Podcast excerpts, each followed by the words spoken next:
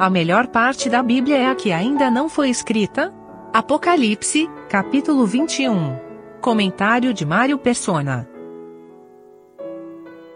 A gente poderia dizer que a, a melhor parte da Bíblia é aquela que não foi escrita.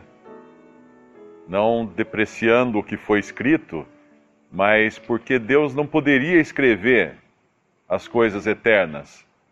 Porque nós não, na nossa condição atual, nós não temos uma mente, um cérebro, um corpo para suportar a eternidade, ou para entender a eternidade, ou para viver na eternidade. Seria impossível a gente entender, por exemplo, um, algo fora do tempo, algo que não tem tempo. Porque a nossa vida aqui na Terra, ela tem começo, meio e fim. Os nossos pensamentos têm começo, meio e fim. A nossa memória tem começo e meio e fim. A própria medicina divide a memória entre memória imediata, memória recente, memória passada, memória intermediária, porque tudo, tudo nesta vida tem começo, meio e fim. O nosso corpo funciona como um relógio.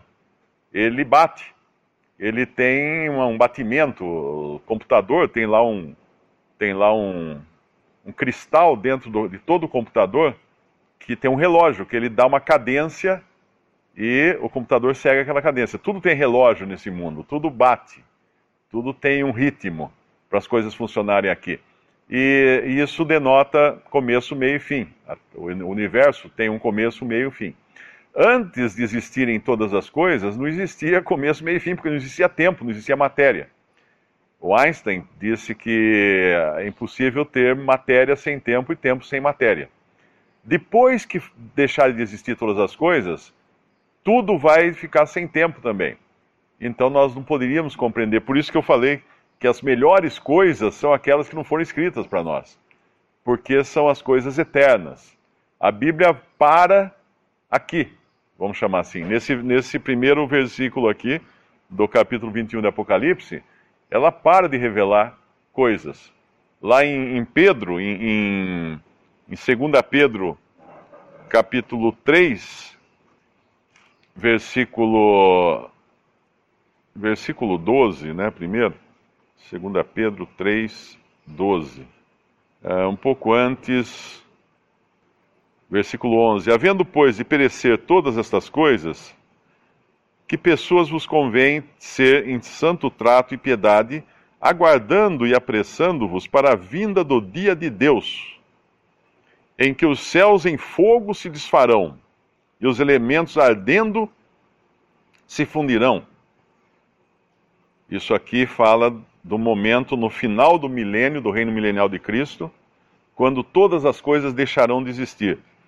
Mas nós, segundo a sua promessa, aguardamos novos céus e nova terra em que habita a justiça. E aí, aí é tudo que a Bíblia consegue falar a respeito das coisas que virão ainda, das coisas eternas. Existe na existe no, no livro de Isaías, no capítulo 65 de Isaías, versículo 17, Isaías usa a mesma expressão usada aqui em Apocalipse. Isso às vezes pode confundir um pouco. Porque o que Isaías está falando é do milênio, no capítulo 65.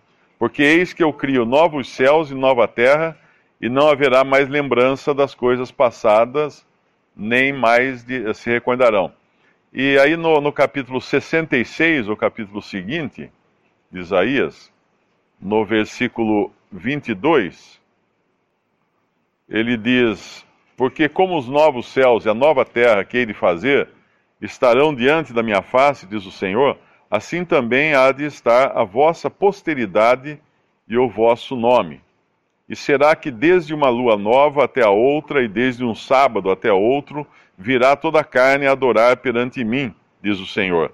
E sairão e verão os cadáveres dos homens que prevaricaram contra mim, porque o seu verme nunca morrerá, nem o seu fogo se apagará, e serão um horror a toda a carne. Então, evidentemente, ele não está falando do estado eterno aqui, apesar de falar de novos céus e nova terra, porque vai ter cadáver, vai ter sábado, vai ter lua, lua nova, vai ter levitas, no versículo 21 ele fala de levitas, uh, nos versículos anteriores ele fala de, das nações, de cavalos, de liteiras, de dromedários. Então isso é terra. Isso é a terra. Né? Uh, embora use o mesmo, a mesma expressão, novos céus e nova terra. Mas para nós, o que, o que importa é justamente essa parte de Apocalipse, onde o mar já não existe. O que é o mar? A Bíblia em Apocalipse ela usa de símbolos e o mar nos fala de agitação, nos fala de povos e nos fala de agitação. Tanto é que eu acho que tem um lugar aqui em Apocalipse que fala, uh, referindo-se ao milênio, como um mar de vidro, porque é quando as coisas estarão todas estáveis e não haverá agitação. Mas, obviamente, isso é o milênio na Terra. O cristão não vai viver na terra durante o milênio, os mil anos de Cristo. Só recapitulando, o primeiro, o primeiro acontecimento que um cristão espera não é a volta de Israel à sua terra, mesmo porque Israel voltou à terra em 1948 em desobediência, em rebelião a Deus, não é o cumprimento da profecia de Ezequiel, que fala de um renascimento da nação de Israel, mas quando eles estarão arrependidos. Então não é isso que o cristão espera, a volta do, de Israel para sua terra como parte da profecia. O cristão também não espera a, a, a, o surgimento do anticristo. O cristão não espera terremotos, guerras, inundações naquele, naquela magnitude uh, que é descrita em Apocalipse. Não. A história do cristão na terra termina no capítulo 3 de Apocalipse. E quando o capítulo 4 começa com João escrevendo: Ouvi uma voz dizendo: Sobe até aqui. Essa, essa é, um, é, um, é um, podemos chamar até de um, de um sinalzinho, né? Do que será a nossa experiência uh, para o restante do livro de Apocalipse. Nós vamos assistir de camarote. Nós vamos subir no arrebatamento, de 1 Tessalonicenses 4, e estarmos já com Cristo nos céus. E de lá começarão, então, a partir desse momento, começarão todos esses infortúnios na terra que a gente vê do capítulo 4 em diante de Apocalipse. Então, a, a esperança do cristão não é, em absoluto, qualquer cumprimento de profecia aqui na terra enquanto nós estamos aqui. A profecia parou lá quando o templo foi destruído, uh, Cristo foi rejeitado, o templo foi destruído, Cristo ascendeu aos céus, o, o, o, príncipe, o Messias foi tirado da terra, tudo para ali, o relógio profético. De lá então, uh, desde o começo da igreja, né, que começou em Atos 2, os cristãos já esperavam pela, pelo arrebatamento, pela vinda do Senhor dos céus, para o encontro nos céus, não a vinda do Senhor dos céus para a terra, mas para o encontro do Senhor nos céus. Tanto é que Paulo, em, em, em Tessalonicenses 4, ele fala: porque nós, os vivos, os que ficarmos até a vinda do Senhor, não precederemos os que dormem mas o, mas o Senhor mesmo, aí fala, né, a voz do arcanjo, a trombeta de Deus tal. Mas então Paulo já aguardava no seu tempo de vida. Obviamente, Paulo, mais adiante, no final da sua vida, Deus pode ter revelado a ele que ele não seria arrebatado, tanto é que ele já sabia que ia morrer. O mesmo acontecia com Pedro, que também teve a revelação da sua morte. Então, se até um certo momento Paulo e Pedro aguardaram pelo arrebatamento, teve um momento em que eles deixaram de esperar pelo arrebatamento, porque eles sabiam que não ia acontecer no período de vida deles, porque eles seriam mortos antes do Senhor vir no arrebatamento. Então hoje, a qualquer momento, nós podemos ser arrebatados da terra, aí então o gatilho profético é desencadeado, é apertado, e aí o relógio profético volta a bater. E aí então acontecerão todas as coisas de Apocalipse e nós no céu. Então, essa, uh, essa visão aqui, novo céu e nova terra, é pós, pós-apocalipse, pós-milênio. A gente fala pós-apocalipse, parece um pouco filme de, de guerra apocalíptica, essas coisas. Não, é pós-milênio, porque vai haver mil anos de paz na terra, mas de justiça também, porque cada pecador uh, será julgado e morto a cada manhã. Uh, muitas pessoas pensam que o milênio é o céu, não é. Uh, existe uma confusão muito grande entre os cristãos, até mesmo entre cristãos fundamentalistas, como presbiterianos, por exemplo, que acreditam que o milênio na Bíblia seja apenas simbólico, um simbolismo do céu. uh, mas que seria na terra. E até seitas heréticas, como o Testemunho de Jeová, uh, acreditam num, num paraíso na terra, e que estariam nesse paraíso na terra, mas não. Obviamente, os hereges não estarão na terra, e nem no céu, estarão no, no Hades. Mas a, a terra será habitada, sim, por aqueles que passarem pela grande tribulação vivos e entrarem na terra vivos. E ali haverá, como há hoje, joio e trigo. Porque essas pessoas entrarão no reino milenial de Cristo no seu estado natural, na sua condição natural. E viverão ali com Cristo reinando sobre elas, uh, terão saúde perpétua, terão filhos, uh, viajarão, irão a Jerusalém adorar, e tudo mais que está descrito em Apocalipse e também nos livros dos profetas. Mas no final, Satanás será solto, irá arregimentar alguns e mais rapidamente o Senhor vai destruir todos os que seguiram Satanás, e Satanás será então lançado no lago de, de fogo, uh, algo que já o anticristo e a besta estavam lá, porque tinham sido lançados vivos no final da grande tribulação.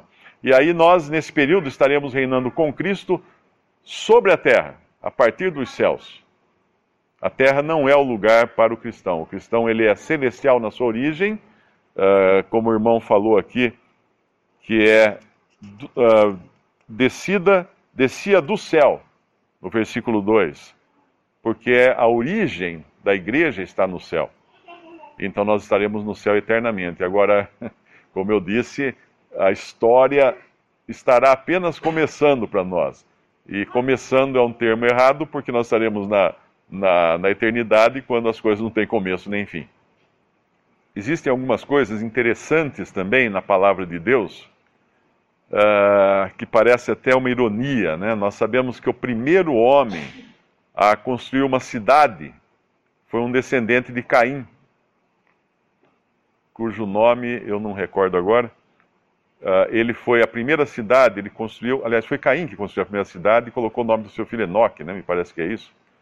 Uh, então foi uma, foi uma coisa que o homem fez para si mesmo, para preservar, perpetuar o seu nome na terra. Uh, não, antes que eu fale errado, deixa eu só conferir lá em Gênesis se é isso mesmo que eu falei.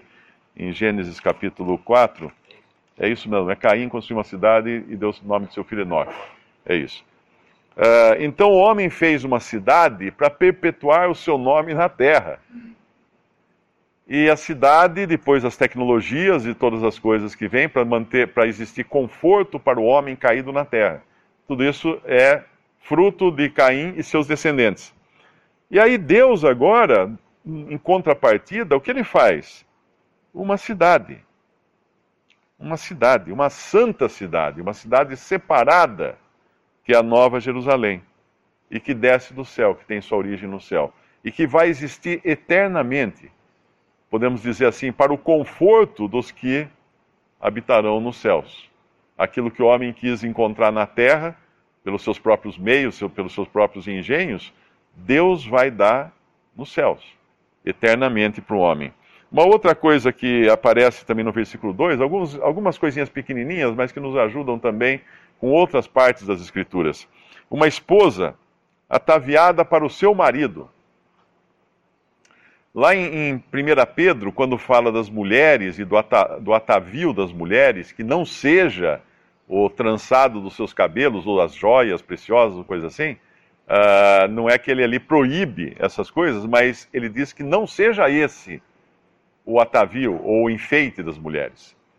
E outra coisa importante também, entender que o enfeite das mulheres deve ser para os seus maridos. Eu sei que na sociedade, nós, todos nós sabemos, pelo comportamento humano, masculino e feminino, que mulheres gostam de se vestir bem para serem vistas por outras mulheres. Tanto é que as mulheres, uma, umas olham as outras, como é que elas outras estão se vestindo. E, então elas sempre pensam nas outras, quando, quando elas se vestem mas a, a ordenação de Deus aqui, a, os princípios estabelecidos por Deus, é a mulher se ataviar para o seu marido. E quando nós pensamos nas obras dos crentes, Estou falando agora não de salvação, porque a salvação é apenas pela fé em Cristo, mas fomos salvos pela fé para as obras que Deus preparou para que andássemos nelas. Fica tudo muito mais bonito, muito mais precioso, quando nós sabemos que essas boas obras são o atavio ou o enfeite do crente para Cristo, da igreja, no, no sentido genérico agora, coletivo, para Cristo, para a alegria dele, para ele contemplar na igreja a formosura que ele quer encontrar na igreja. Mas de toda maneira, voltando aqui à esposa e o marido, uma outra coisa bonita nós sabemos aqui, uma esposa ataviada para o seu marido, é que essa esposa, ela não foi um acidente na história. Quando nós entrarmos na eternidade, estará se consumando um propósito de Deus feito na eternidade. Antes de todas as coisas existirem, Deus já havia determinado uma esposa para o seu filho, para Cristo. Deus já havia determinado que o cordeiro viria morrer no mundo. Deus já tinha escolhido uma esposa para Cristo, ainda que não existisse nenhum homem, nenhum ser humano na terra, e nem a terra existia. Uh, muitas vezes nós usamos Adão e Eva como uma figura do matrimônio, mas e, e, aí pensamos em Cristo e a igreja como a consumação dessa figura do matrimônio humano. Mas na realidade tudo começou antes, quando Deus já, nos seus desígnios eternos, uh, preparou um matrimônio, preparou umas bodas para o seu filho. E nesse sentido, Adão e Eva, então, seria uma figura, ou um, uma figura desse matrimônio que é eterno, que é, é concebido na eternidade para a eternidade. Tito 2,10, obrigado. Tito 2,10, isso. Uh, não defraudando, ele depois ele, dele descrever tudo o que convém à sã doutrina, que é o primeiro versículo do capítulo 2, uh, ah, ele fala do, dos velhos, das idosas, das jovens, dos, dos filhos, dos, até dos servos, no versículo 9, o andar que convém a todo cristão. Versículo 10 ele completa, não defraudando, antes mostrando toda a boa lealdade, para que em tudo sejam ornamento da doutrina de Deus nosso Salvador. Aqui não fala exatamente da uh, ornamento para Cristo, né, de, mas nos fala do ornamento. Então todas as obras de um cristão são ornamento, são assim o, o glacê do bolo, vamos chamar assim, né? Aquilo que enfeita realmente as coisas. E, e muda um pouco de figura nós pensarmos que agirmos dentro da vontade de Deus uh, acrescenta adereços então a essa noiva tão bela que Cristo está preparando, segundo uh, conforme Efésios 5, né? Ele fala da preparação dessa noiva. Efésios capítulo 5, ele fala assim, uh, no versículo 25: Vós maridos, amai vossas mulheres, como também Cristo amou a igreja e a si mesmo se entregou por ela, para a santificar, purificando-a com a lavagem da água pela palavra, para apresentar a si mesmo igreja gloriosa, sem máculas, nem ruga, nem coisa semelhante, mas santa e irrepreensível. É importante entender que quando eu falo do, ornamento, obviamente não é uma, um esforço do cristão nesse sentido, mas um privilégio, porque são obras que Deus preparou e, e o ornamento, a preparação da igreja, da noiva, é feita pelo próprio Senhor, que a tem como sem mácula, nem ruga, nem coisa semelhante. Não haverá nenhum defeito nessa noiva perfeita de Cristo.